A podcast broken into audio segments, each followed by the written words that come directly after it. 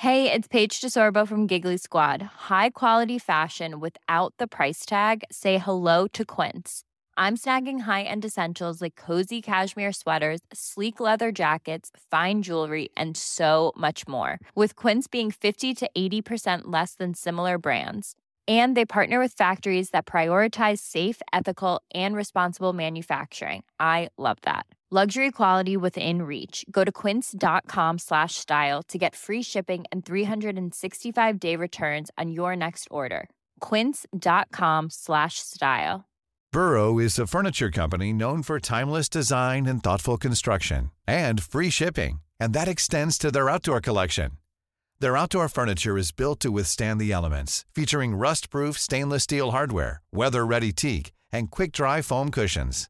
For Memorial Day, get 15% off your Burrow purchase at burrow.com slash ACAST and up to 25% off outdoor.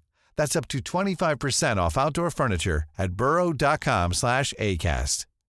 Here's a cool fact a crocodile can't stick out its tongue. Another cool fact you can get short term health insurance for a month or just under a year in some states. United Healthcare short term insurance plans are designed for people who are between jobs, coming off their parents' plan, or turning a side hustle into a full time gig. Underwritten by Golden Rule Insurance Company, they offer flexible, budget friendly coverage with access to a nationwide network of doctors and hospitals. Get more cool facts about United Healthcare short term plans at uh1.com.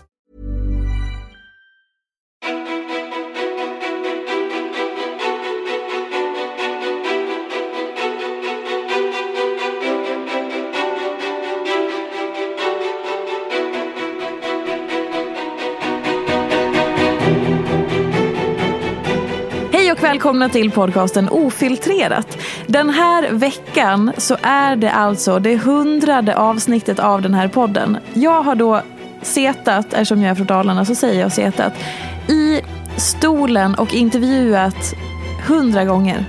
Inte hundra personer, för några har ju återkommit och ibland har jag själv blivit intervjuad av min projektledare Elin. Men hundra avsnitt har vi gjort av den här podden och jag är så förbaskat stolt och glad över det. En fanfar. Bam, bam, bam, bam. Och Elin, min projektledare, sitter ju här på andra sidan och då sa vi att vi slänger in ett sånt här specialavsnitt i och med att det är karantäntider, vi undviker att träffa folk, vi har lite gäster ibland och så under den här perioden. Men Idag då för att fira det hundrade avsnittet så kommer Elin få ta taktpinnen och vi kommer backa bak lite i de här åren. För det här hundrade avsnittet är också eh, en början på att jag ska på något sätt fira att jag nu har jobbat med mitt varumärke Peter Fia i tio år i september. Så jag tänker att det här kan vara en smygstart på att liksom, ja, fira det på något sätt. Jag har inte bestämt hur jag ska fira den, men det är det vi ska göra. Så att nu är det 100 avsnitt och Elin, nu kör vi. Wow. Tack! Grattis får man väl Hopp. säga då. Jag tänkte att hade man hade varit video nu så hade man hoppat så här doink. Du vet en sån här, man tar sats när du gjorde den där, kan du göra det igen? Menar du att det skulle vara som en trumvirvel? Ja exakt. Uh. Och så hade jag nu, nu hoppar jag upp i luften och så sträcker jag på mig och sen så pangar jag ner där. Exakt, så var det. Absolut. Eh, men grattis. Tack snälla. Hur känns det? Eh, jag har inte riktigt tagit in det faktumet eh, i praktiken. Det var ju i teorin när jag upptäckte det här förra veckan och då var jag glad. Eh, men nu sitter vi här och det är hundra avsnitt. Det kändes sjukt för igår så skrev jag det hundrade introt till min gäst Maria Duva som ju släpps nästa vecka efter det här.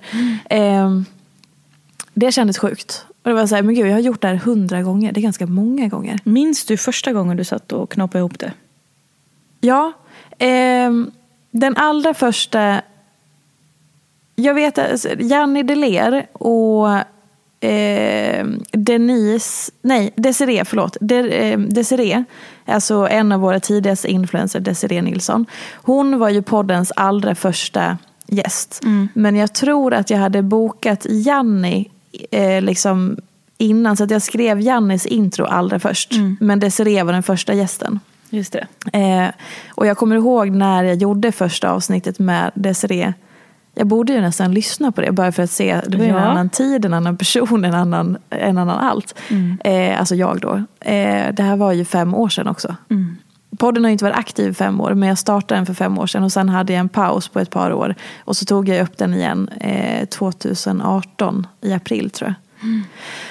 Ja, nej men det känns lite sjukt. Det är roligt. Men minns du den, de första inspelningarna? Ja, jag minns, eh, ja, inte jättebra. Eh, jag har några minnesbilder så. Och sen så har jag bild, minnesbilder av när jag och Janne Deler då skulle ta eh, selfie utanför. För då kom jag på att det är bra om jag tar en selfie med varje gäst. Det kan ju ändå vara liksom bra att ha det. Så att man kan, när man ska promota avsnitten. Mm. Och då så fick jag, jag, så här, jag kunde ju inte ta en vettig selfie på oss för att jag, jag är inte så bra på sånt. Så att, eller var i alla fall inte det då, jag blir bättre. Men då visade hon bara, men Fia ta ner armen och så den här vinkeln och sådär. Så att hon så här, lärde mig lite knep. Selfieskolan. ja men lite så. Eh, och sen så hade jag ju Bianca Ingrosso ganska tidigt. Hon var ju en av de första gästerna i Eh, i början där. Och hennes avsnitt är ju det överlägset fortfarande väl, det överlägset mest lyssnade som fortfarande lyssnas på väldigt mycket. Man förstår mm. ju det för det finns ju ett enormt intresse för Bianca. Mm. Eh, och det var ju också första gången som hon berättade om sina ätstörningar i den här podden med mig.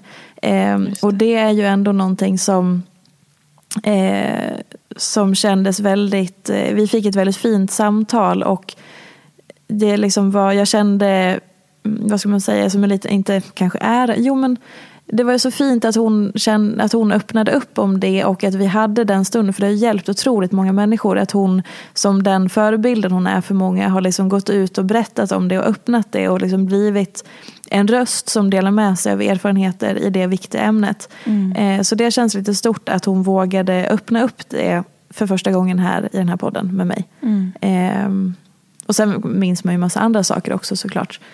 Eh, ja, jävla resa alltså. Var du nervös inför det första avsnittet? Ja, alldeles säkert. Eh, det här var ju alltså 2015 när jag eh, skrev för Metro. Eh, så det var ju så podden föddes. Så att jag eh, bloggade på Metro Mode, jag var hälsoprofil eller träningsprofil i tidningen Metro och skrev där var, varje vecka. Ehm, och jag eller om det var varje vecka, det kanske det inte var. Men skitsamma. Eh, så att jag, var liksom, jag jobbade väldigt tätt med varumärket Metro och Metro Mode. Och sen så kom en säljare, Nathalie, eh, till mig och hade lite tid över. Och var så här, jag har fått i uppdrag att hitta på ett projekt eh, av min chef. Och jag vill göra ett projekt med dig. Vad kan vi hitta på? Jag bara, ja, jag vill göra en podd. Eh, och jag skulle vilja göra med det här ämnet. Och så skapade vi det här.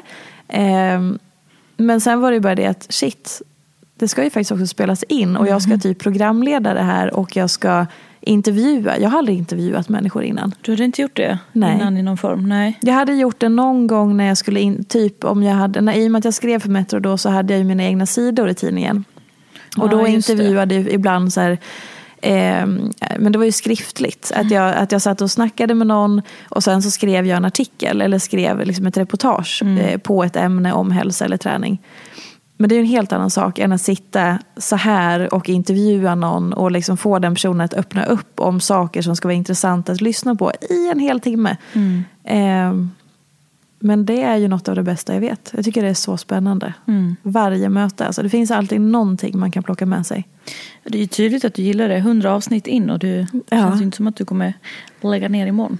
Nej, det vill jag verkligen inte göra. Mm. Och det är så, och det är så, jag, jag ser på det som att det är otroligt lyxigt att få ta en, att få en människas tid i en hel timme. Och jag gillar ju, nu spelar vi in hos Allermedia där studion är lite större. I vanliga fall så spelar jag in hos Acast och där är det en lite mindre studio. Då sitter man också ganska nära varandra, det är lite mörkt, lite mysigt. Och så får jag bara sitta och så här ägna mig åt att grotta ner mig i den här människan i en hel timme. Mm. Och, ofta så bjuder ju alla in på ett otroligt fint sätt. Mm. Eh, och jag älskar ju att ställa följdfrågor och så förstå resonemang. och hur tänker du då? Eller hur menar du? Eller kan man tänka sig att man sätter ihop det där? Och liksom, mm. Är det ren lyx, verkligen. Vilket möte eh, minns du starkast? Ehm, jag vet att jag gjorde en story där jag var nästan gråtfärdig efter att jag hade intervjuat Elaine Eksvärd. För att vi pratade väldigt mycket om Eh, hon blev ju utsatt av sin pappa för sexuella övergrepp som hon ju har pratat och jobbat och brinner väldigt mycket för hela den frågan. Sexuella övergrepp mot barn. Så då var jag ju otroligt berörd av det mötet. Mm. Eh, jag var också väldigt berörd av Emily Holsten. Eh, för att hon pratar ju så mycket om sin egna personliga utveckling, hennes uppväxt och vad hon har lärt sig. Och hon är väldigt påläst och intresserad och eh, kan otroligt mycket om psykologi och hur vi funkar och liksom anknytning och sådana saker. Så att det mötet eh, var också väldigt, väldigt intressant. Mm. Eh, Bianca såklart vart jag också väldigt berörd av i och med att hon berättade mycket om sin uppväxt och ätstörningarna och hela den biten. Eh, egentligen så finns det, Frida Farman, eh, hon var ju också en av de första gästerna. Hon berättade om psykisk misshandel i en relation och missfall. Eh, jag hade ju ehm, och sen också finns det så här, en del möten är väldigt så här, djupa och ofiltrerade och man berättar om så här, eh, saker som man har mått dåligt över. Men sen finns det ju andra, har det varit andra tillfällen som till exempel med Oscar Sia där vi hade ett, ett samtal som var fortfarande om väldigt djupa grejer men vi hade en väldigt rolig jargong. Eh, det blev ett väldigt roligt samtal samtidigt som det var mycket djup och samtidigt som det var väldigt kul och han slängde ur sig någonting om att han är bög men han vill ligga med tjejer på fyllan. Och sen så när vi träffades i ett privat sammanhang efter han bara jag menar ju inte ens det, jag vet inte, du får bara folk att säga saker. och sådär. Så att, och då var det liksom, det blev väldigt roligt samtidigt som att det var väldigt öppenhjärtligt och sådär. Eh, allting som är djupt måste ju inte heller vara så gravallvarligt, vilket också är fint. Precis som att när man mår dåligt så behöver man ju inte må dåligt exakt varje sekund. Man får ju skratta och känna lycka i vissa stunder också. Mm. Eh, vilka mer? Ja. Nej, men alltså all, jag, blir, jag kan ta med mig någonting från, från varje gäst. Eh, kan jag verkligen göra. Mm. Gud ja. Sen kommer jag, alltså, jag har svårt att här, se tillbaka på... Jo, vet du vad? Mikaela Forni också, hon kom ju tillbaka. Just det. Mikaela Forni har gästat. Det är några gånger som vi har fått tårar i podden. Både eh, ja, som när eh, Seina Mortada, Seinas Kitchen, gästade och berättade om eh, sorgen efter sin mamma. Då var vi båda satt ju nästan och grät. Eh, det är väldigt många gånger jag har gråtit i podden också. Eh, om att jag blir så berörd av mina gäster. Och även Michaela Forni som pratade ut om liksom, eh, näthat och sånt. Att hon blev, tyckte att det var skitjobbigt under en period. Eh, som också blev där vi, både hon grät och jag blev väldigt berörd och sådär. Eh, ja, fan vilka fina stunder. Att, det här, att jag får kalla det här mitt jobb, det är otroligt. Mm. Ja. Och du, du sa att du startade för fem år sedan. Ja. Eh, och då var du... Hur gammal var du då? då? Nu får man räkna lite Jag är matematik här. 32 nu då, så var jag 28 eller? Mm. Och du har hållit på i... Gud vad snabb jag var. Jag har aldrig varit så där snabb på huvudräkning. Nej men det ska väl ah, lära sig Nej, vänta, man blir det, men det var ju fel. Ja, det, ja. 29, 30, 31, 32. Det var fel. ja just det. Ja, 27 var det då. Skit. Ja, men, vänta, det ska vara, hade jag varit 33 Snabbt så hade jag varit fel. 28. Ja, då. 27. Mm. Och du började för snart tio år sedan. Ja, i september. Eh, så ja, ja, jag ser det som att eh, ja, september. Så du började när du var 22. Mm. Hur, vad, vad tänker du när du säger att du började för tio år sedan? Hur såg det ut för tio år sedan? Åh gud vad roligt. Eh, jag kom från Oslo. Jag hade precis träffat min exman Kim. Eh, och han skulle flytta till Stockholm för att börja plugga på högskolan på universitetet. Och då följde jag med. Eh, så att vi flyttade hit. Eh, jag flyttade till, vi skulle inte bo ihop i början för att det var så tidigt i vår relation. Så jag flyttade in med tre okända tjejer som jag hittade på Blocket i en lägenhet i Huvudsta som är i Solna. Eh, där jag hade ett eget rum. Och jag kände inte dem, men vi lärde känna varandra lite grann. Men efter två månader så blev vi av med lägenheten. Men då så flyttade jag, då bestämde jag och den andra tjejen, min nya kompis som jag hade känt i två månader, att vi hyr en lägenhet ihop i Bergshamra som vi lyckades hitta, också på Blocket. Eh, så då, eh, så, ja, det var lite så min boendesituation såg ut under den här tiden. Eh, och då så hade jag precis varit på anställningsintervju på olika gym. Jag hade tackat ja till att börja jobba på World Class i Vasastan i Stockholm. Då var du utbildad PT. Då var jag utbildad PT och kostrådgivare och så gick jag också någon eh, en eller två extra utbildningar där på hösten för så man kunde bygga på eh, min eh, kost och träningskonsult som den heter. Ehm, och så, jag är så här, i och med att jag är en småstadstjej och uppvuxen med liksom, eh, att allting allting var ju väldigt stort. Eh, I att så här, oh my god, jag får åka tunnelbana till jobbet och det är typ det coolaste som finns. Jag hade ju så en dröm om när jag var tonåring att jag en dag skulle ha ett jobb som innebar att jag fick pendla genom att åka, alltså åka tunnelbana för det kändes så jävla coolt. Eh, så det är det jag kommer ifrån. Relaterar. Ja, nej, men det var verkligen häftigt och då gjorde jag ju det i Oslo. Det var så här, ah, ta tuben. Jag tar tuben. Sen så pendlade jag ju också till Sandvika när jag bodde i Oslo då. Sidospår.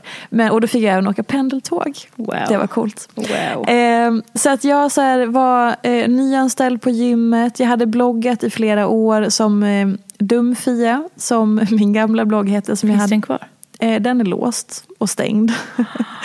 men den finns, jag tror att den finns kvar, men det var något år in som jag stängde den för att folk, eh, det var några som eh, av någon konstig anledning tyckte att det var så konstigt att jag hade festat och sånt när jag bodde i Oslo i liksom mina yngre år. Bara för att jag gjorde det jag gjorde idag. Aha, det passade inte ihop med... Tyckte de. Eh, och så var väl jag lite så här, men nu orkar jag inte förklara tusen gånger att man kan visst jobba med hälsa och vara hälsosam och typ dricka alkohol och vara pissfull när man är 18.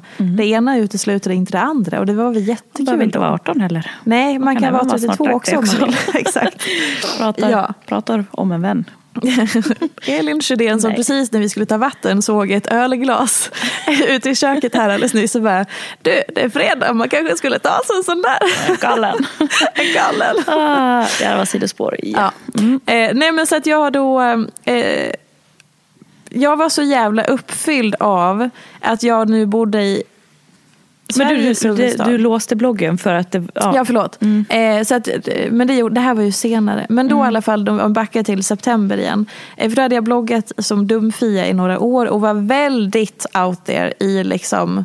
Jag, jag kallade... Var det dagens outfit? Nej, Nej. men jag hade liksom ett sätt att skriva som var väldigt provocerande för vissa. För att det var så jävla hurtigt. Och jag var så här, Fia power! Alltså, wow. Jag var ju väldigt, väldigt ung. Eh, jag hade väldigt mycket energi och jag var ju också så här, woho! Alltså väldigt hurtigt. Eh, vilket jag fick så mycket skit för i början, kommer jag ihåg. Men i alla fall. Eh, så då, då när jag jobbade då på World Class Vasastan som anställd eh, så hade jag PT-kunder där och jag så här, då skulle man göra säljmöten med kunder för annars får man ju ingen lön. Så man måste ju fixa sin egen lön. Eh, så jag bokade säljmöten, jag hade min kalender och jag hade så här, eh, min pikétröja som det stod PT på och sen hade jag ändå utsläppt hår för jag ville känna mig lite piffig och så skulle det vara en skillnad mot när jag var inne i gymmet och jobbade med en kund och så vidare.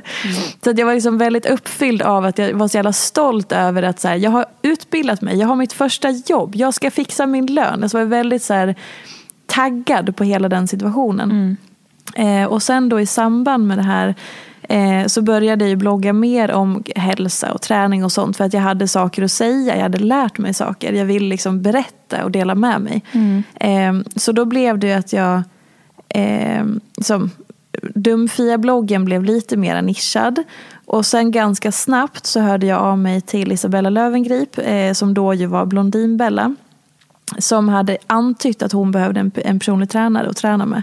Och då, till saken här, det här, kan, det här vet nog inte så många, men hon hade då ett halvår tidigare, i typ maj eller juni, på vårkanten där, alltså ett halvår innan det här, ansökt efter en assistent och fått 800 ansökningar. Och jag var en av de som fick komma på intervju, för att jag sökte jobb som hennes assistent. Eh, så då hade jag varit på, och det var ju också det största som kunde hända, att lilla jag blev utvald att bli Blondinbellas assistent. Det var det sjukaste. Eh, så att jag fick Wow. åka till Birger Jarlsgatan, till hennes kontor. Och hon mötte mig i någon så här, satt, grö, jag kommer ihåg att den var Eh, vad heter sån här grön som är lite safirfärgad? Är det så? Safirgrön? Ja, Eller liksom, eh, jag förstår här- vad du menar. ja. Alltså lite sån... Ja, en sån speciell Murrig, grön. ja. Som ändå är väldigt elegant. Klar. Mm. Ja, I en sån här silkesblus typ hade hon på sig. Det var så jävla snyggt. Och jag var så Wow. imponerad. Och så kände jag mig som kusinen från landet och bara, hur fan tänkte jag när jag tog på mig vad jag nu än hade tagit på mig. Mm. Och kom upp där och vi satt i något så här kontor, i något så här konferensrum och jag tror inte att jag gjorde sånt bra intryck. Men då var det så roligt för då hade hon, när hon mejlade mig efteråt och sa att jag inte hade fått jobbet så sa hon att jag tror att vi, jag har en känsla av att vi kommer stöta på varandra längre fram. Eh, för jag tror, inte det här, jag tror inte att det är det här du ska göra. Eh, för då hade jag ju pratat om att jag också utbildade mig till personlig tränare och så vidare. Så då när hon eftersökte en personlig tränare så eh, nappade jag och bara så här, hallå, kommer du ihåg mig? Vi sågs där och då. Det är klart du ska ha mig. Om du tyckte att vi hade en kul vibb, här är jag. Kom och träna med mig. Gratis såklart. Eh, för man gjorde ju lite deals. Anmäl mig inte. eh, vi bytte tjänster kan man säga. Eh, så att då eh, började jag träna henne. Och hon eh, tog sig an mig som att så här, okej, du, jag länkar till din blogg, men du måste ju ha ett varumärke, du måste ju ha ett namn. För du körde fortfarande på Dumfia-bloggen då? Ja, eller Sofia Sjöström som jag heter då, innan jag gifte mig. Eh, och då sa hon, men vad tror du om Peter-Fia? Och det här kom alltså till i när vi satt och typ hade något möte om hennes hälsa och vi gjorde några så här eh, styrketester och sånt där. Och bara, Men Peter-Fia blir bra. Jag bara, Ja men okej, jag lyssnar på dig, det är klart vi ska göra det. Eh, och sen så så efter en stund, efter några veckor, så ville hon också rekrytera min blogg till sitt nätverk Spotlife som hon hade då. Så då blev det ju peterfia.se första gången och jag började tjäna pengar på bloggen. Wow. 2000 kronor i månaden. Wow. Ja, ja, alltså big fucking shit. Men är det det här du räknar som tio år sedan? Ja.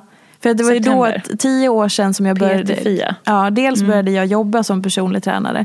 Och dels så föddes ju Peter Fia som blogg då. Eh, så då är det tio år sedan. och, och sen... Eh, ja, och sen så tving, eller övertalet tvingar jag det verkligen inte. Men sen så övertalade jag henne att eh, jag skulle få skriva eh, en hälsokrönika i varje nummer av hennes tidning Egobos som hon startade där på våren. För att det var ju en karriärstidning och då behöver man ha hälsoperspektiv med. Och, vilket jag fick göra och sen rekryterade Veckorevyn mig efter tre nummer. Ja, så. Världens längsta svar. Men lite kuriosa. Det var tio år sedan. Ja. Gud, hur känns det att titta tillbaka på, på den här tiden? Vad känner Nej, du men när alltså- du liksom... Nej men jag, jag, eh, jag känner att så här, det är ett under. Nej det är inte ett under. Jag ska inte förminska det jag har gjort för att var sak har sin tid. Men jag kan också, jag tittar ju tillbaka på, för det här var ju innan min utbrändhet och innan liksom. Jag var ju jäkligt målmedveten och driven samtidigt som jag var ju helt lost inom mig själv. Men jag var ju också helt orädd. Jag bara så här, vilket jag i och för sig nog får säga att jag fortfarande är ganska mycket. För jag tackar ja till sånt som jag inte kan eller som jag liksom, ja men det grejer jag.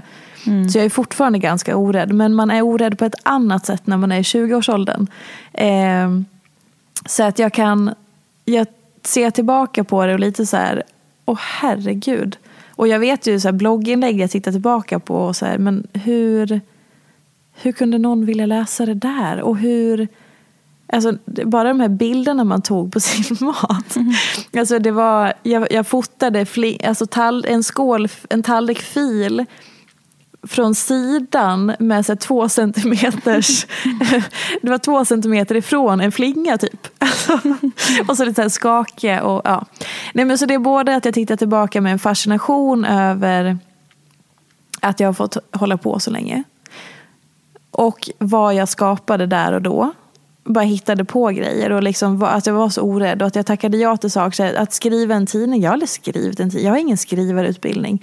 Jag har inte, alltså majoriteten av alla saker jag har gjort i min karriär har jag ju aldrig, jag har ju inte, det jag har ju fått lära mig i stunden och bara så här, ja ja, ja men det, det löser vi. Ehm, att så här, alla mina uppdrag har ju lärt mig saker och jag har ju fått göra så mycket konstiga grejer som jag aldrig trodde.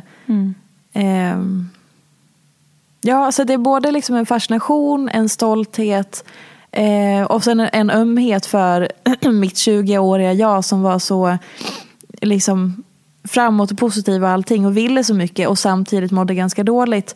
Fast det hade jag inte fattat än. Eh, så att det var liksom någon slags, jag mådde ju också väldigt bra men jag var ju väldigt, alltså i prestationen, jag var ju väldigt prestationsbaserad liksom. Mm. Eh, och ganska trasig. Samtidigt som jag var ju liksom så uppfylld och stolt. För jag vet att jag var jättestolt när jag började på de här grejerna. Och liksom innan jag började släppa fram det andra så var jag väldigt stolt över mig själv. Att jag har tagit mig från Hedemora, jag åker tunnelbana till vardags.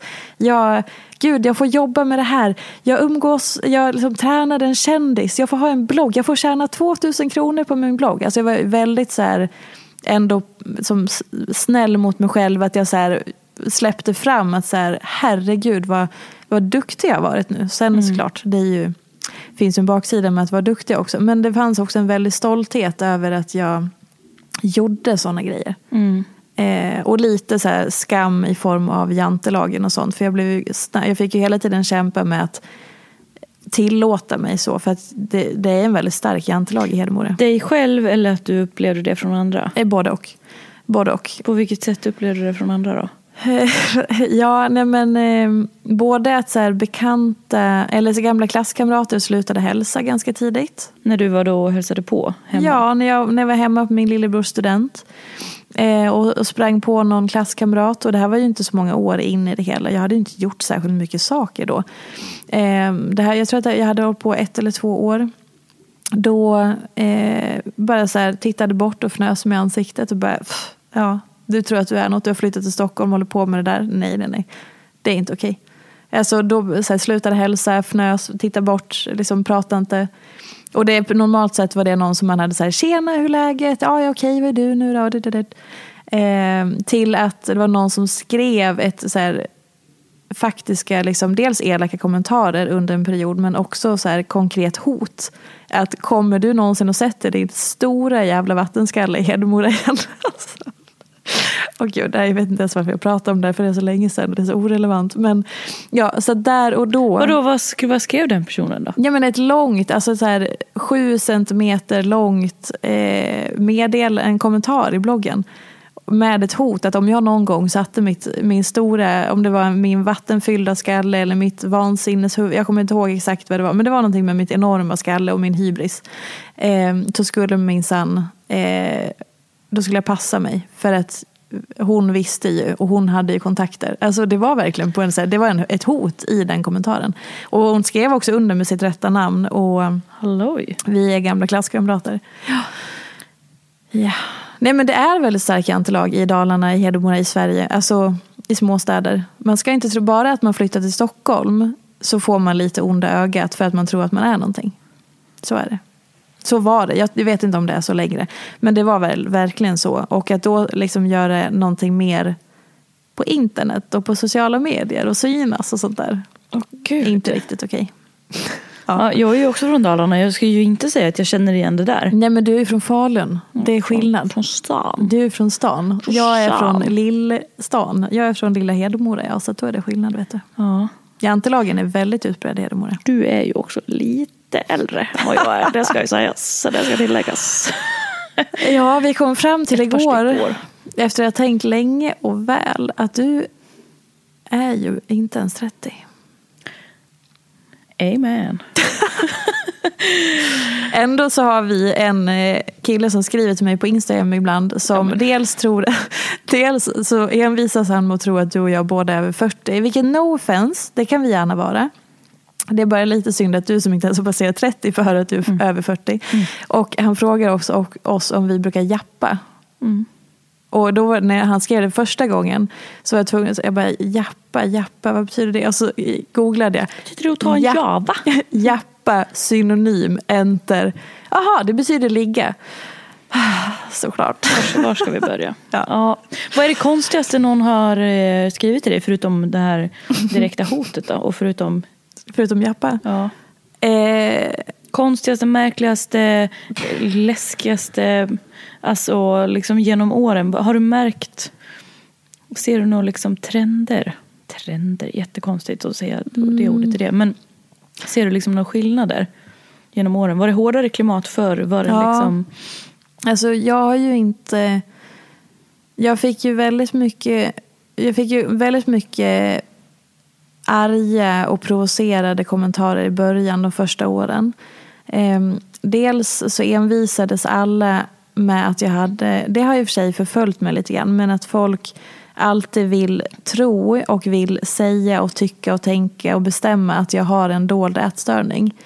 det. Eh, det har ju följt med mig. Det, det, är mycket mindre nu men jag såg någon kommentar om det senast alltså för någon månad sedan. Mm.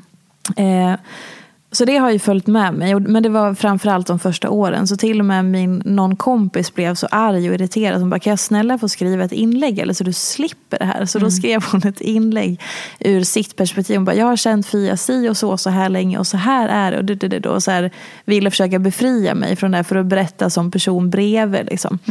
Eh, det hjälpte ju inte såklart. Eh, men så att det, eh, det är någonting som envisats med att här, följa med. Och ja, jag har liksom försökt att så, ibland lyfta och bara säga nej. Om jag hade det så hade jag ju berättat om det. Jag har ju berättat om min utbrändhet. Jag har ingen anledning att dölja någonting annat om det skulle vara så. Men ja. Eh, så den har ju följt med. Sen fick jag väldigt mycket, för att många tyckte i början att jag var så jävla hurtig. Vilket jag nu efterhand kan se att det var jag verkligen. För att jag var ju så här ung 20-åring. Och det, alltså man har ju en viss, jag hade en viss approach. Vi Eh, måste leta fram de här gamla inläggen. Och de här gamla bilderna. Ja. Nej, men så att jag kan ju verkligen se eh, nu när det har gått tio år att så här, ja, eh, det var ju en speciell, eh, det var ju väldigt hurtigt på ett sätt. Eh, eller så spralligt i början. Eh, och mycket klokt för att vara så ung, det kan jag också ge mig själv. Att ändå så reflekterande och så, men absolut mycket hurtigt. Eh, men sen så konst, ja, någon gång så har det väl varit att man har märkt att någon kanske tror att man vad ska jag säga, att någon tror att man har en relation som är lite för nära så att det liksom så att det blir lite så här eh, jag skulle absolut inte säga som en stalker, inte någonting sånt. Men att man är lite så här, den här personen söker kontakt och det känns inte riktigt rätt. Eller så här, oj, vänta nu, den här personen kanske vi ska försöka hålla borta lite. Eller, alltså det har varit vid ett par tillfällen. Men återigen, alla, det finns alltid folk som har det värre. Det vet man ju på alla sätt. Så jag känner mig ändå förskonad från både näthat och eh, andra obehagliga typer. Ta i trä. Ehm, Ja, du har ju fantastiska följare. otroliga. Alltså- Alltså, verkligen. Det är helt sjukt. Man blir ju helt rörd ibland när man går in och kollar i kommentarsfältet på din blogg. Och... Ja, och i. DMs och det kommer så mycket fint. Så att jag är så här, jag är så, jag känner mig så omhuldad och omhändertagen och så här, det är, så, det är så fin atmosfär och bara det här i bloggens återkommande temainlägg med eh, månadens bikt eh, som jag nu har kört i flera år är jag, menar, alltså det, jag går in varenda gång och blir så här tårögd och varm i hjärtat och bara säga att de här människorna väljer att dela med sig på det här sättet och hjälpa varandra. Det är så fint forum. Ehm, men så här konstiga... Jag kan nog inte ta något specifikt. Det kommer ju lite konstiga grejer då. Vad är det konst... märkligaste uppdraget du har gjort? Ja, ja, Märkligaste jobbet? Ja, det vet du. Det var ju när jag... Jag vet inte specifikt vad du tänker på. Jag tänker på, du har ju en rad olika grejer. Jaha, du tänker på fler. Ja, men vad kul. Okej, om du... Okej, jag börjar väl säga vilket jag förknippar det med. Så får du svara på vad du tänker på. Nej, jag har inget specifikt. Jag tänkte Nej, på, jag, jag, vet bara att så här, vad vi än pratar om så bara, ja just det, har jag förresten berättat att jag har gjort det här? Man bara, nej, det har du inte berättat. Jag, jag tänker på den här Big Brother-grejen. Ja. Ehm, bara Vänta nu, bara för att reda ut. Jag har alltså inte varit med i Big Brother, som jag inte trodde. Utan Eller?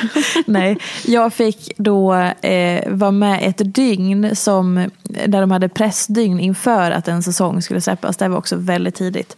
Eh, så då fick jag vara ett dygn som så här, mediaperson, eh, inlåst med massa journalister och bloggare. Men eftersom huset crashades då så, så, Ni festade så hårt. ja, så kunde det inte släppas. Ops, jag var inte någon som crashade någonting. Eller? Men det var stora rubriker. Nej, det var Kissis lillebror. Alexander Nilssons lillebror som var drivande. Jag ska inte hänga ut honom, men det här var så länge sedan så det känns okej. Preskriberat. Ja, och det var stora rubriker i kvällspressen dagen efter att bloggarna förstörde Big Brother-huset, inredningen är trasig. ja. Ja. Och så tänker jag självklart på Azerbajdzjan också. Exakt, det var det jag också tänkte på. Ehm, jo, det här var året 2014. Jag fick ett mejl från en brittisk PR-byrå eh, som ville skicka mig till eh, Cannes i Frankrike för att närvara på som pressperson för att Azerbajdzjan skulle ha hosta, eh, jag kommer inte ihåg, Eurogames. Och jag vet inte om det här existerar i verkligheten, om det har genomförts eller om det bara skulle genomföras men inte blev. Jag vet inte riktigt. Men det skulle heta Eurogames och vara för sporter som inte med i OS. Mm. Eh, så. Alltså typ badminton. Eller så här, andra typer av sporter som inte är med i OS nu. Mm. Eh, och för Europa då. Så det ska vara väldigt påkostat och stort och allting. Och jag antar att det här existerar. Jag har bara inte, ja i alla fall. Så då var jag så här, men det här är ett skämt.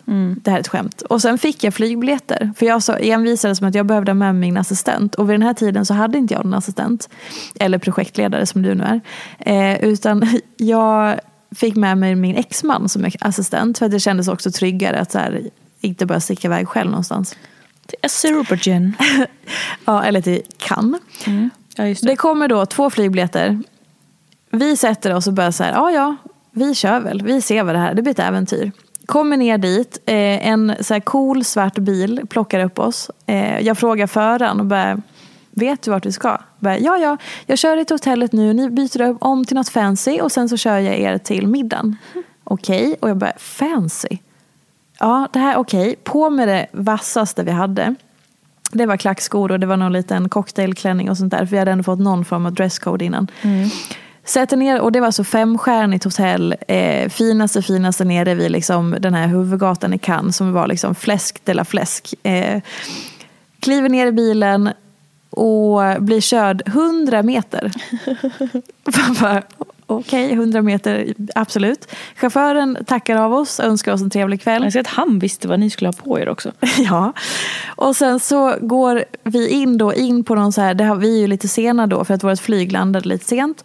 Och då är det på någon terrass vid havet i solnedgången. Runda bord, vita dukar, rysk kaviar serveras. Eftersom vi kommer lite sent så, så trippar vi in där som två frågetecken. Blir hänvisade till ett bord. Klipp till typ fyra minuter senare så kommer Azerbajdzjans presidentfru och gör entré.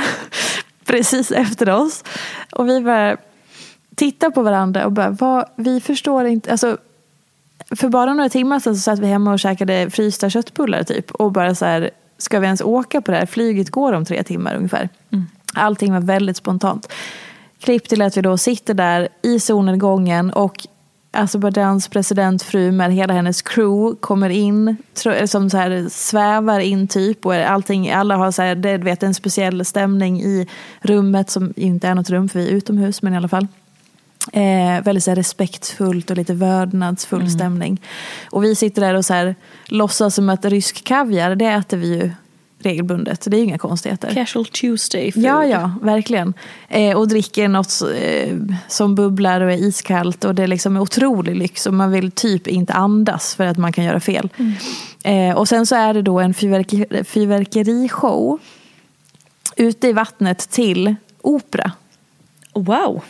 I 45 minuter. Oh wow. Ja.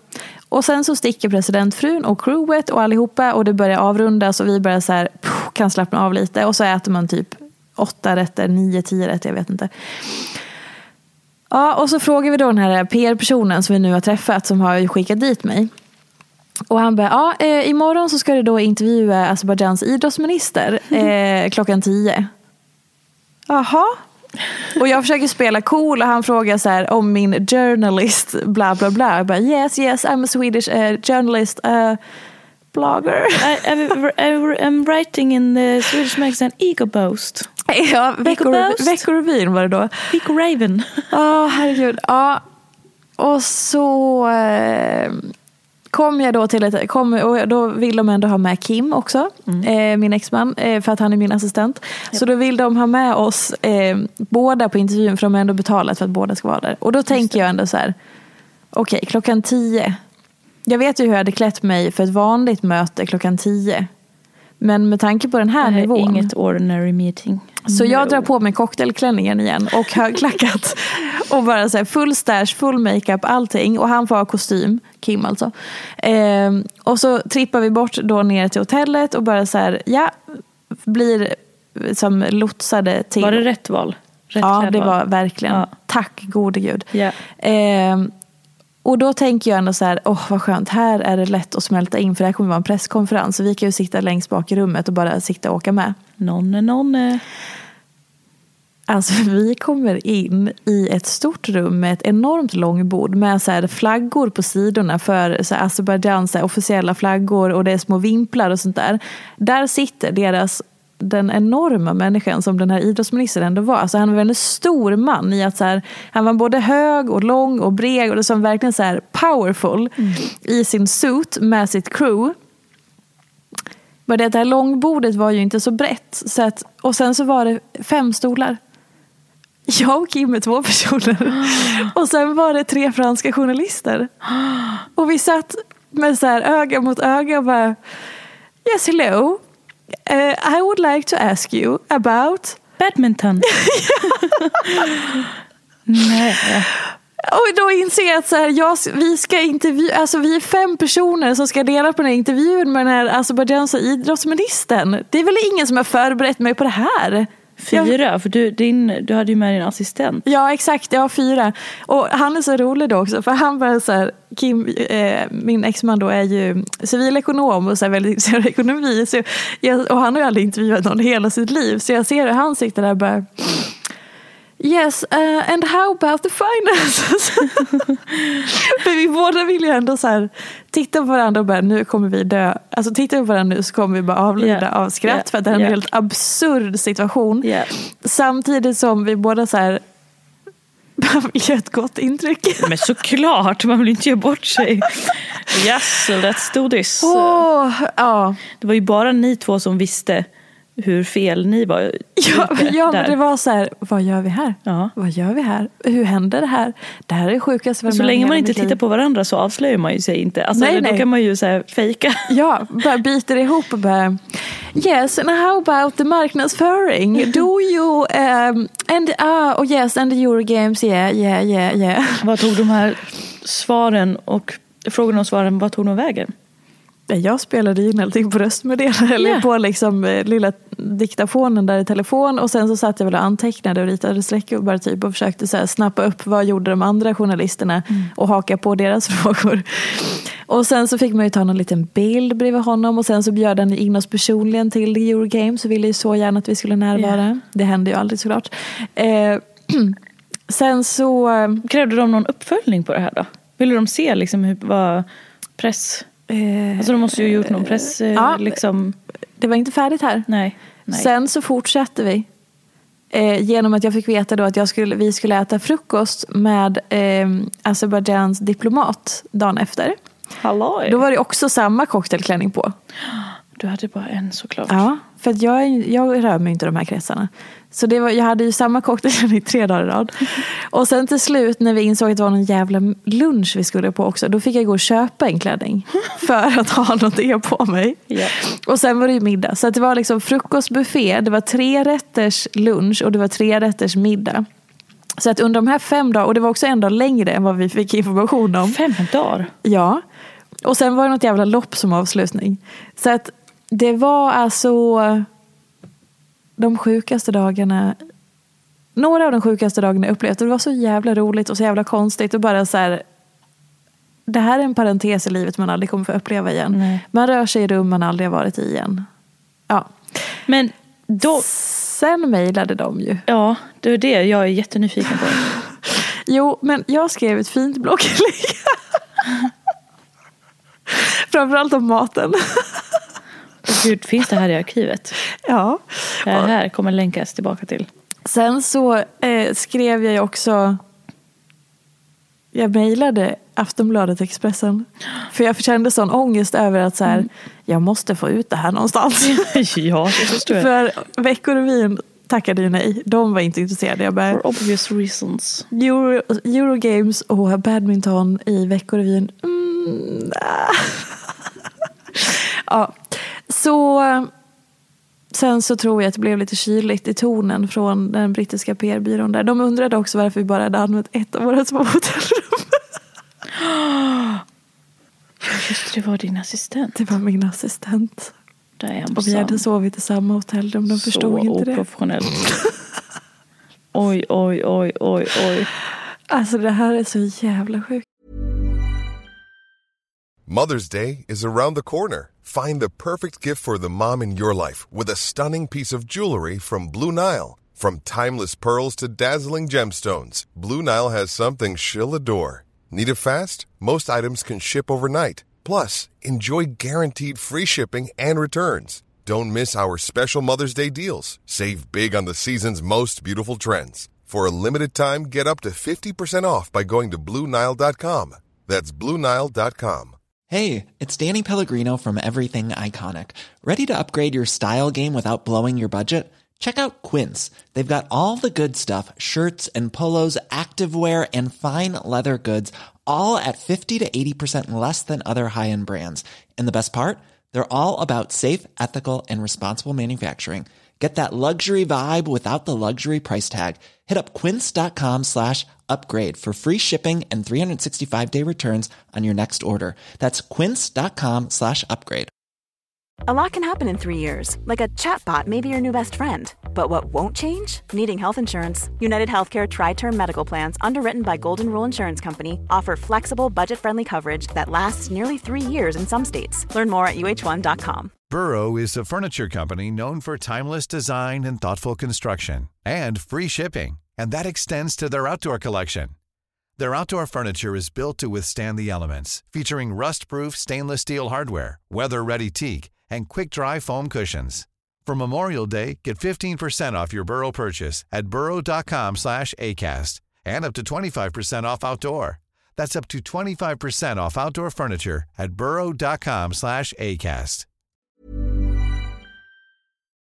Men gud, har du något mer sådana här konstigt, eh, konstigt Mm. minne?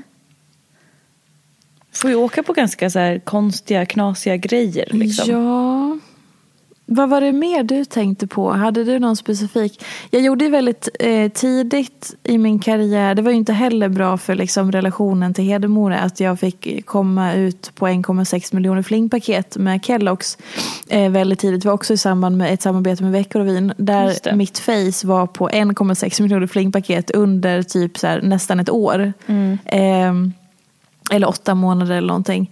Eh, där jag gav träningstips. Så att mi- mitt ansikte var på framsidan och massa grejer med hela mig var på baksidan. På hela flingpaketet, special K. Eh, vilket var helt surrealistiskt för det var så jävla tidigt i min karriär. Eh, Och när var det här då? Det var... jag tror att det här var 2012 eller något. Det var nog i samband med att jag blev sjuk faktiskt. Vilket också var så, Så jävla... två år in liksom. Ja. I, ja. Exakt. Och det var också så jävla svårt för mig att hantera vet jag. Att jag så, här var, för, så för mig var det både en stolthet över att jag lyckades, eller liksom lyckades, att jag fick den frågan att göra det. Eh, och att det blev verklighet. Det var ju otroligt stolthet och helt surrealistisk och så här, herregud att jag får göra en sån här grej. Men också så sjukt för det kom ju ut samtidigt som jag hade blivit sjukskriven eller i samband med det. det.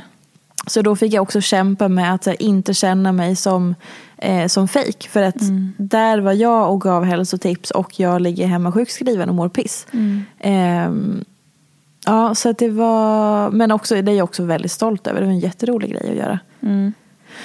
Men fler grejer, ja. När var det du var med i Vardagspuls? Var det första gången du var med på tv eller? Nej, det var... Malou? Nej, det du var varit ett ännu- Malou? Ja, jag satt och grät hos Malou. Ja, det var det jag- Ja, det var ju också någonting, det var typ på vår, det var inte riktigt ett år efter att jag blev sjukskriven, men det var fortfarande under min sjukskrivning så gästade jag Malou efter tio för att prata om just utbrändhet. Och Mm. Tyra Sjöstedt som också var väldigt stor eh, bloggare då skulle också varit med, men hon, var, hon pallade inte den dagen. Eh, såklart, för att man har ju helt olika dagsform eh, Mm. när man är sjukskriven eller utmattad.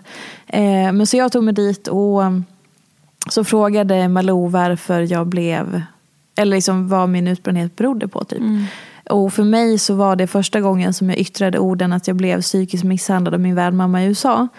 Eh, så då började jag storgråta och det var som att man öppnade en kran och det gick inte att sluta. Och eh, studievärdinnorna kom och så slängde åt mig så här näsdukar och sånt där. Men jag kunde inte sluta gråta. Eh, och sen så vet jag ju nu när det har gått mycket tid och terapi och personlig utveckling och jobb med det. Att så här, det är ju inte den enda anledningen till att jag blev utbränd. Men det var ett första steg för mig att här, formulera eh, just det. Det här har faktiskt hänt mig och det här gick jag igenom och sådär. Hur känns det att titta på det ögonblicket nu så här i efterhand? Oj, det Alltså att så... det hände liksom i, i direktsänd Eller men det gör, inte direkt sen tv. det men... gör mig ingenting. För Nej. att eh, man, alltså, det som jag ändå har lärt mig under de här åren är att man får alltid så mycket tillbaka eh, när man vågar dela med sig och vara öppen. Så det överväger allt som man kan känna är skam eller att det skulle vara fel eller att man skäms eller någonting. Eh, det blir som att så här, ja, i början när jag började gråta så fick jag panik och bara, kan jag bara sluta gråta? Jag sitter fan i tv, herregud jag är dum i huvudet, sluta! Men sen så fort jag liksom, eh, kom ut därifrån och öppnade telefonen så var det ju så här massa meddelanden och kärlek. Och bara så här, jag tittade och jag blev så berörd och tack för att du liksom... Och då blir ju det som bomull som lägger sig på. så här, Okej, puh, är det någon som bara kan tycka att det här hjälpte dem på något sätt. Eller öppnade upp för ett samtal om hur man mår. Eller så här, då är det värt det. Eh, sen är det mycket lättare för mig att säga det. Det var inte riktigt så jag kände där och då Nej. i stunden. För att då var ju fortfarande skämskudden och skammen ganska liksom. Men med tiden så hamnar man ju där. och idag när jag har gjort det så länge och levt det här livet så länge så känner jag ändå att eh, jag vet ju liksom eh, när jag delar med mig så gör jag det också av en anledning att jag har lärt mig att det är värt det. Dels att jag är en upp, vill, vill och är vara en öppen person. Men också för att jag vet att så här, den lilla skämskudden eller skammen jag eventuellt känner det får fan vara värt det för att folk behöver, vi behöver öppna upp och prata om saker och vi måste sluta skämmas. Vi måste sluta visa fasad och tro att allting är så perfekt eller att man har en förväntan på sig att man ska klara och fixa allting och liksom vara supermänniskor. Vi måste sluta med det. Och om jag då kan så här, använda den rösten jag har fått till att öppna upp för någonting, om någonting som hjälper någon. Då är det värt det att jag skäms lite grann. Eller att jag känner att jag liksom satt och grät i tv för flera år sedan. Ja, ja. Alltså vad fan. Är det det som är ditt liksom varför till varför du fortsätter nu efter tio år? Mm. Ja, bra fråga. Det Eller vad är lite ditt varför? Ja, precis. Eh, jag tycker, vi hade ju någon slags spontan företagsavstämning igår. Eh, där vi eh, utvärderade lite grann av det vi gör och vilken riktning vi ska gå och så vidare. För, att, eh, för den som inte vet så jobbar ju du eh, som min projektledare och heltid i mitt företag. Eh, så vi två jobbar ju tillsammans i liksom hur vi ska ta det här vidare. Eh, och som, det jag alltid återkommer till är ju så här, engagemanget att, för det hade jag precis också haft eh, samtal med några av mina videocoachingkunder. Och så här, det är det där att förstå att det man säger eller gör kan påverka någon till att komma närmare sig själv. Jag ser det inte som att jag eh, som att jag hjälper folk. Det jag ser att jag gör är att jag kan hjälpa någon att hjälpa sig själv. Det är en stor skillnad för mig. Eh, för jag vet att så här, om jag har en, en coachningkund på ett videosamtal, det är ju egentligen inte så mycket det jag säger som hjälper den.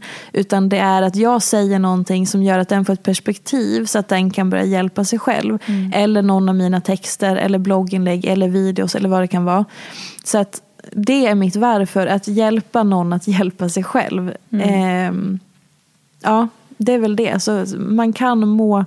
Vi behöver alltså bryta tabu om vissa saker. Jag gillar ju så upp olika ämnen. Ehm, prata om dem, berätta om egna tankar och erfarenheter. Och kan det hjälpa någon så är det ju värt det. Mm. Och framförallt att någon kan hjälpa sig själv. Mm. För vi kan, alltså, det är ju det vi behöver, hjälpa oss själva, Mm. tänker jag. Ja. Bara eh, för protokollets skull. Var Malou det första tv-framträdandet du gjorde? Eller var, var... Nej, det var, jag fick ju ett, ett, mitt första tv-gig så att säga var ju Vakna med Energy. Eh, och det här var 2013 så då var jag fortfarande sjukskriven på typ 70 50 eller 70 procent så att jag hade ju lite arbetstid att fördela. Eh, och då hade jag dels bloggen och min PT online eh, där jag hade några kunder, väldigt få. Och sen så kunde jag då på måndagarna eh, gästa Vakna med Energy och det är ju så jättekorta inslag så att jag gästade två gånger där ett inslag kanske är fem minuter och nästa är åtta minuter eller någonting. Så då var jag där varje måndag eh, och det sändes ju på kanal 5.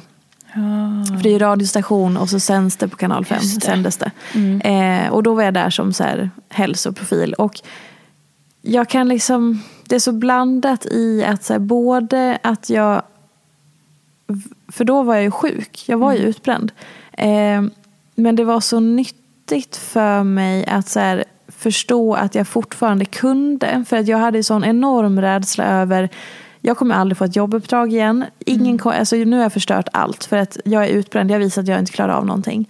Så på ett sätt så var det så viktigt för mitt tillfrisknande eller att försöka komma tillbaka. Att ändå så här, tacka ja till den grejen. Som jag hade aldrig varit i tv innan. Jag hade aldrig varit i den sortens intervjusituation innan. Eh, och att stå där och att så här, som utbränd ställa mig i den situationen och ändå prata om det jag brinner för. Och visa för mig själv att jag ändå kunde. Det gav mig väldigt mycket hopp för att så här, jag kan greja det här. Eh, men jag vet ju också strategierna jag hade för att ta mig dit. För att det var tidig morgon på måndagar. Jag behövde lägga mig extra tidigt på söndagarna. Jag behövde liksom hela kvällen innan på söndagen. Så behövde jag liksom helst inte träffa någon, inte göra någonting. Alltså samla jättemycket energi hela söndagen. Sen behövde jag ha hela måndagen obokad så att jag bara kunde vara hemma och vila. Och sen gärna tisdagen också. Så att det gick liksom tre dagar till att bara ladda och återhämta mig. Eh, och sen skulle jag då upp tidigt. Eh, det kom en taxi vid, jag vet inte exakt, men säg klockan sex då. Eh, sätta mig i taxin eh, och då hade jag också så här, som en robot där gick upp och min eh, exman hjälpte mig väl att vakna till liv eller så väcka mig om det var svårt. Eh, så väcka mig.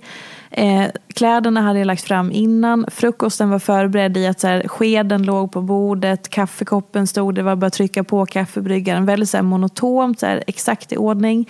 Eh, och sen så in i taxin, komma dit. Sätta sig ner och andas lite grann i receptionen innan. Kliva in och då så här, gå på i så här, ja det här ska jag säga och det här pratar vi om en härlig stund och det var roligt och det var givande och lite så här adrenalin och så här, oho. Mm. Ehm, sen taxi tillbaka, eh, som de har som rutin att de alltid skickar gäster i taxi och sånt.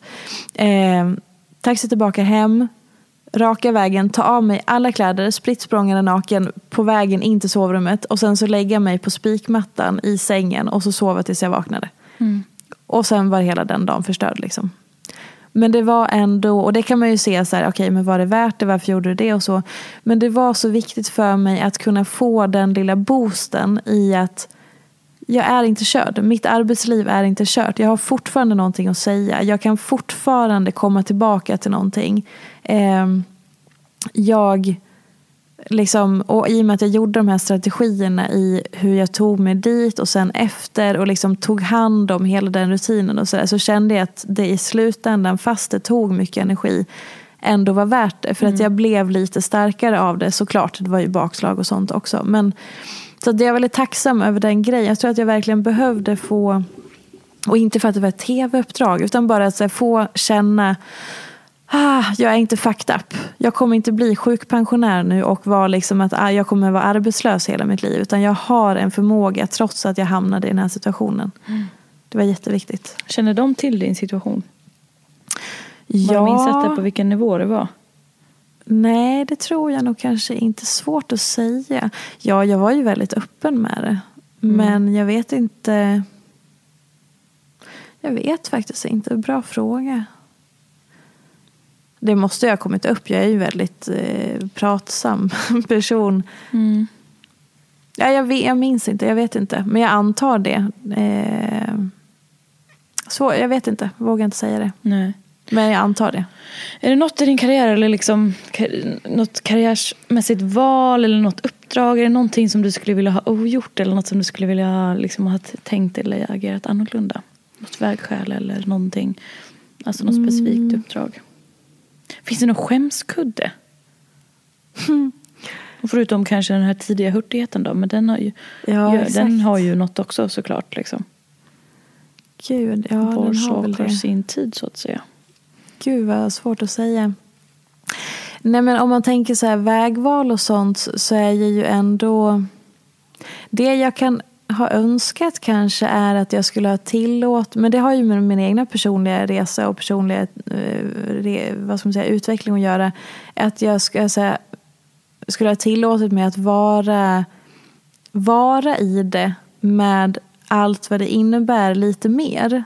För det känns som att jag har börjat göra det nu. Men det har ju sina naturliga förklaringar i hur mitt liv har ändrats. Och vad jag har, att jag är på en annan plats i mig själv. Så det kan man ju inte heller säga. För att så här, man behöver, var sak har sin tid och man behöver göra sin utveckling och så. Mm. Eh, men...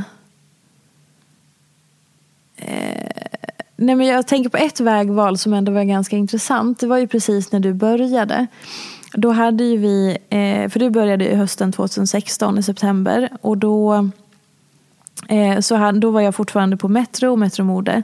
Mm. Eh, och jag hade, det var också en tid där samarbeten började liksom eh, verkligen bli, det flödade in samarbeten. Man fick tacka nej till samarbeten med företag. Och det, alltså egentligen så tacka nej till pengar. Eh, tacka ja eller mycket tacka nej för att det var så mycket som kom till en. Och då så hade jag någon månad där jag fakturerade så här, över 200 000 i samarbeten. Någon månad. Och då bestämde du och jag att vi skulle säga upp det uppdraget. Ja. Så vi fakturerade typ 200 000 för en månad. Och sa upp det. Och jag hade också ett fast arvode för bloggen. Och jag hade fasta uppdrag i tidningen. Och du, du hade jobbat typ två månader kanske, max. Mm. Och så sa vi upp allting. Mm. och där kan jag också Jättebra. så här, ja, men jag, jag har precis tagit in en anställd. Mm. På 60 procent. Det tog ju några, du blev ju heltid efter eh, ett halvår ungefär. Mm. Men så jag har precis tagit på mig en kostnad. Mm. Som en anställd innebär. Och jag har sånt jävla flyt här och får fakturera jättemycket. För en månad bara. Det var en jättebra månad. Och vi har fasta uppdrag och trygghet och allting. Och så säger vi upp skiten. Mm. jag vet inte hur vi... Och då så skulle Women's Health precis lanseras i Sverige. Så då får jag erbjudandet om att bli chefredaktör för den tidningen och det varumärket. Och vara liksom ansiktet utåt för Women's Health i Sverige. Att vara chefredaktör för tidningen, att vara ansiktet utåt för allt de skulle göra. Att sätta ihop mitt egna varumärke med deras och sådär. Ett jättespännande erbjudande ju. Mm. Så otroligt spännande. Alltså det, var, det var skitstort och det var väldigt smickrande och det hade varit så lätt att tacka ja till. Men så fick jag också hem deras första, ut, eller vi fick till kontoret deras första utgåva och då så står kvinnan på omslaget i trosor med någon tröja, lite sexigt uppdragen och så. Det var väl också vissa rubriker liksom. Verkligen vissa rubriker också som bara var så här, men ja, och då visste vi ju, både du och jag, att så här, det kommer inte gå. Jag står inte för det här, du står inte för det här, Peter Fia som varumärke står inte för det här. Vi kan inte med. Att, och även om jag då skulle få liksom göra min grej och forma om det här varumärket och göra det hälsosamt och göra det till vad jag ville. Så att det blev mer sunt och mer mänskligt och så. Så dels så tar det tid, dels så måste man få med väldigt många gamla rävar på det tåget. Eh, och det är ett jävla arbete. Och då var det bara så här det går inte. Vi kan inte. Varför ska vi lägga allt jobb på ett annat varumärke när vi har vårt eget? Så då tackade vi nej till det. Så upp allt, tackade nej. ja, vi Bra upp. start. Nej men gud vad Bra rekrytering du gjorde. ja, för vi satt där på något hotell i början och bara så här ser det ut. Eh, nu ska vi göra om allt. Vad ska vi hitta på? Okej, okay, vad tycker du? Vad blir kul? Eh, vi skickar den där fakturan och sen säger vi upp det. Wow! Ja, det gjorde vi. Och sen tack, fick vi ett megapangerbjudande då från Women's Health. Och så upp det med. Eller vad säger jag? Tackade nej till det. Mm. Ja. Och sen så till slut så flyttade vi då bloggen till eget. Alltså att den bara var p4.se och sen hade jag ett eh, säljbolag som, all, som var jättepoppis då. Och så fick vi ju gigget i Amelia. Så då började jag skriva för Amelia. Det var ju bara det att när, det är två gånger som jag, ja, eh, om jag ska, ska ångra någonting eller så jag gill, eh, man ska inte ångra saker, bla bla bla. Men det var, det var dumt. För två gånger i min karriär så har jag eh, ryckts med av att någon har kontaktat mig som har jobbat på någon av de här säljbolagen där För när man är en, en megastor influencer som till exempel Kinsa eller Bianca. Då har man ju ett sånt starkt personligt varumärke som är utifrån bara sin person. Eh, då de har miljoner följare och så. Och då är, man, då är det ju självklart att man ska ligga på en egen sajt. Eller så en egen portal. Eller eget varumärke så. Eh, men för mig som inte, som har ett ämne, jag kommer inte upp i de nivåerna att jag har miljoner följare så, och jag pratar om hälsa och sådär. Eh, jag, jag trivs bäst och min blogg mår bäst och hela jag mår bäst i hur jag jobbar när jag är tillsammans med ett annat varumärke. Eh, så jag har ju ofta så bloggat på Veckorevyn, Metromode, eh, Amelia och nu Femina. Men då, två gånger under min karriär, så har jag valt att flytta den. För att då har de här eh, säljarna då lovat guld och gröna skogar. Och det har varit så stor potential i det jag gör och allting. Och så har jag ryckts med i det. Så har jag lagt mig på egen sajt, inte fått månadspeng, alltså månadsarvode för bloggen. Så att gått in i att så här, jag får ingen lön om vi inte har några samarbeten. Ehm, och sen har jag inte tickat in några samarbeten. För att de har ju fokus på de som är mycket större, vilket är rimligt. Ehm, och en gång, precis här då, så fick vi veta efter ett tag att jag hade tappat hälften av min trafik på bloggen. Och jag grinade. Du kommer ju ihåg det. Jag bröt mm. ju ihop när vi fick veta det här. För det var typ, vi hade fått inlogg till Google Analytics för första gången. För det hade tagit massa tid och det var massa grejer som hade så. Loggar in där och säger att vi har tappat hälften av trafiken. Och ingen har informerat oss. Ingen har sagt någonting. Och jag, börjar, jag bryter ihop fullständigt. Jag bara gråter och gråter och tänker att nu är allting över. Så att eh, det är ju en del grejer som händer bakom kulisserna så det ska man ju veta. Sen har vi ju nu, då får man ju tillägga att så här, nu några år senare så vi återhämtade ju den trafiken ganska snabbt. Mm. Sen när vi också, eller direkt när vi bara man visste om det. När vi visste om det och kunde agera på det. Och sen så flyttade vi också bloggen till Amelia. Eh, där jag låg nu ända tills jag flyttade till Femina nu då. Och nu är ju faktiskt trafiken jäkligt bra måste vi säga. Eh, ja. Så jag men är också så stolt över att så här, det är ju många smällar man ändå har åkt på i likadant alla gånger jag har mått piss när jag har förhandlat stora avtal. Ja. Och mått piss alltså. Mm. För att jag har haft, det var, någon, det var också en person som jag förhandlade med varje år som inte är, inte är professionell. Hon är otroligt oprofessionell som jag har förhandlat mycket med genom åren. Och hon, fick, alltså, hon var så oprofessionell så att jag mådde så jävla dåligt under alla gånger vi har förhandlat. Och sen när det väl äntligen går i lås så är det som att så här, ah, livet återvänder. Mm. För man är ju också så här, det är ju ett företag. Jag, jag, är, jag, jag är ansvarig för att du och jag har en lön. Mm. Att vi ska kunna försörja våra liv. Och det är ju ett jävla ansvar. Och mm. det har man ju med sig hela tiden. Att så här, ja, jag, det, man måste ju kunna försörja sig. Och jag försörjer mig själv och dig. Mm. Och vi behöver liksom eh, göra vårt jobb. Liksom. Mm. Ja, jävla resa det här. Gud, tio år och vet du vad? Vi måste verkligen börja avrunda. Vi har hållit ja. på i ja, nästan alldeles för länge nu. Ja. Eh, galet, tio år. Ja. Sjukt. Och jag har snart varit med fyra år. Ja, det är helt otroligt. Det är också helt galet. Ja. Men gud, jag har nästan varit med hälften. Ja, jag vet. Det är helt otroligt. Det är helt sjukt. Men gud. Ja. Minst tio år till. Ja! jag fick en i magen. Ja, jag med. Undrar vad som kommer hända. Ah, tänk Man har alltså. ingen aning. Nej, tänk ändå att det började från ingenting. Till att det nu har gått tio år. Man kan göra mycket på de kommande tio åren. Det är så roligt. Den här dumfia-bloggen. Den, den kommer fick, letas fram. Det finns några kartonger. Det finns som, jag har skrivit ut delar av den som ligger i min källare som små böcker. Det här ska rotas fram lagom till tioårsjubileumet. Ja. Vi måste fira på något vis. Ja det måste vi. Förslag mottages tacksamt. Ja! Men det beror ju på hur det är med corona och sånt. Ja. Men, eh, det vore kul att träffa, ja. träffas om Exakt. man får. Ja, om man får. Ja. Folk som har hängt med så länge liksom. Ah, läst. Fan, det är så svårt att föreställa sig. Det är så många gånger som jag ändå träffat på de, de som följer och eh, läser och så. Och så någon, någon har berättat någon historia och jag, alltså, som jag har gråtit av. Mm. Eh, det var någon tjej som berättade att hon har blivit hjälpt ur sina ätstörningar genom att med mina texter liksom ändra hur hon såg på sig själv och relationen till sin kropp och alla sådana bitar. Mm. och så. Eh, och berättade så fint och liksom gav mig cred, vilket jag inte tycker att jag ska ha. Men alltså, hon bara så här, berättade och berättade och berättade och creddade mig i det hela. Vilket jag, men så jättefint. Och jag bara så grät och grät och bara, äh, men det här är så svårt att ta till sig, jag förstår inte. Ja. I alla fall. Tack, eh, ja, alltså tack till alla som följer och lyssnar och läser och är med mig och med Elin på denna resa. För det är så fantastiskt att vi får göra det här. Och utan er så får vi inte göra någonting. Det är verkligen så. Så tack som fan för att allt ni har gjort under de här åren och att ni låter oss fortsätta.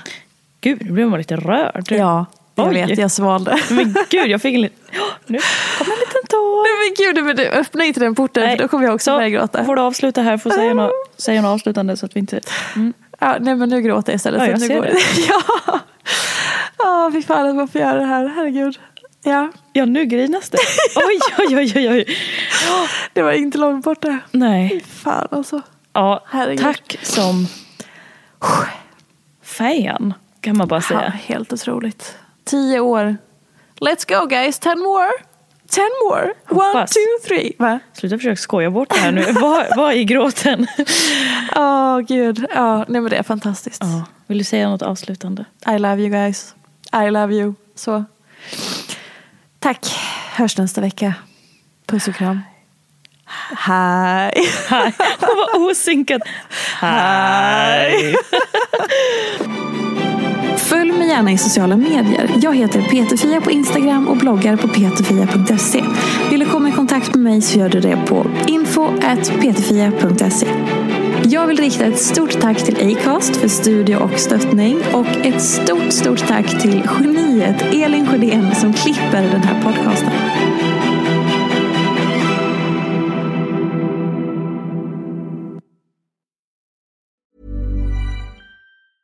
Even when we're on a budget, we still deserve nice things.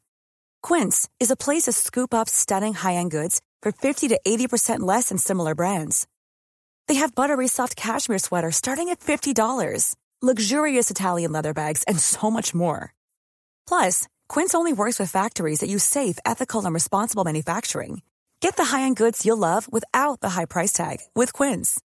Go to quince.com slash style for free shipping and 365-day returns. Mom deserves the best, and there's no better place to shop for Mother's Day than Whole Foods Market. They're your destination for unbeatable savings, from premium gifts to show-stopping flowers and irresistible desserts. Start by saving 33% with Prime on all body care and candles. Then get a 15-stem bunch of tulips for just $9.99 each with Prime. Round out Mom's menu with festive rosé, irresistible berry chantilly cake, and more special treats. Come celebrate Mother's Day at Whole Foods Market.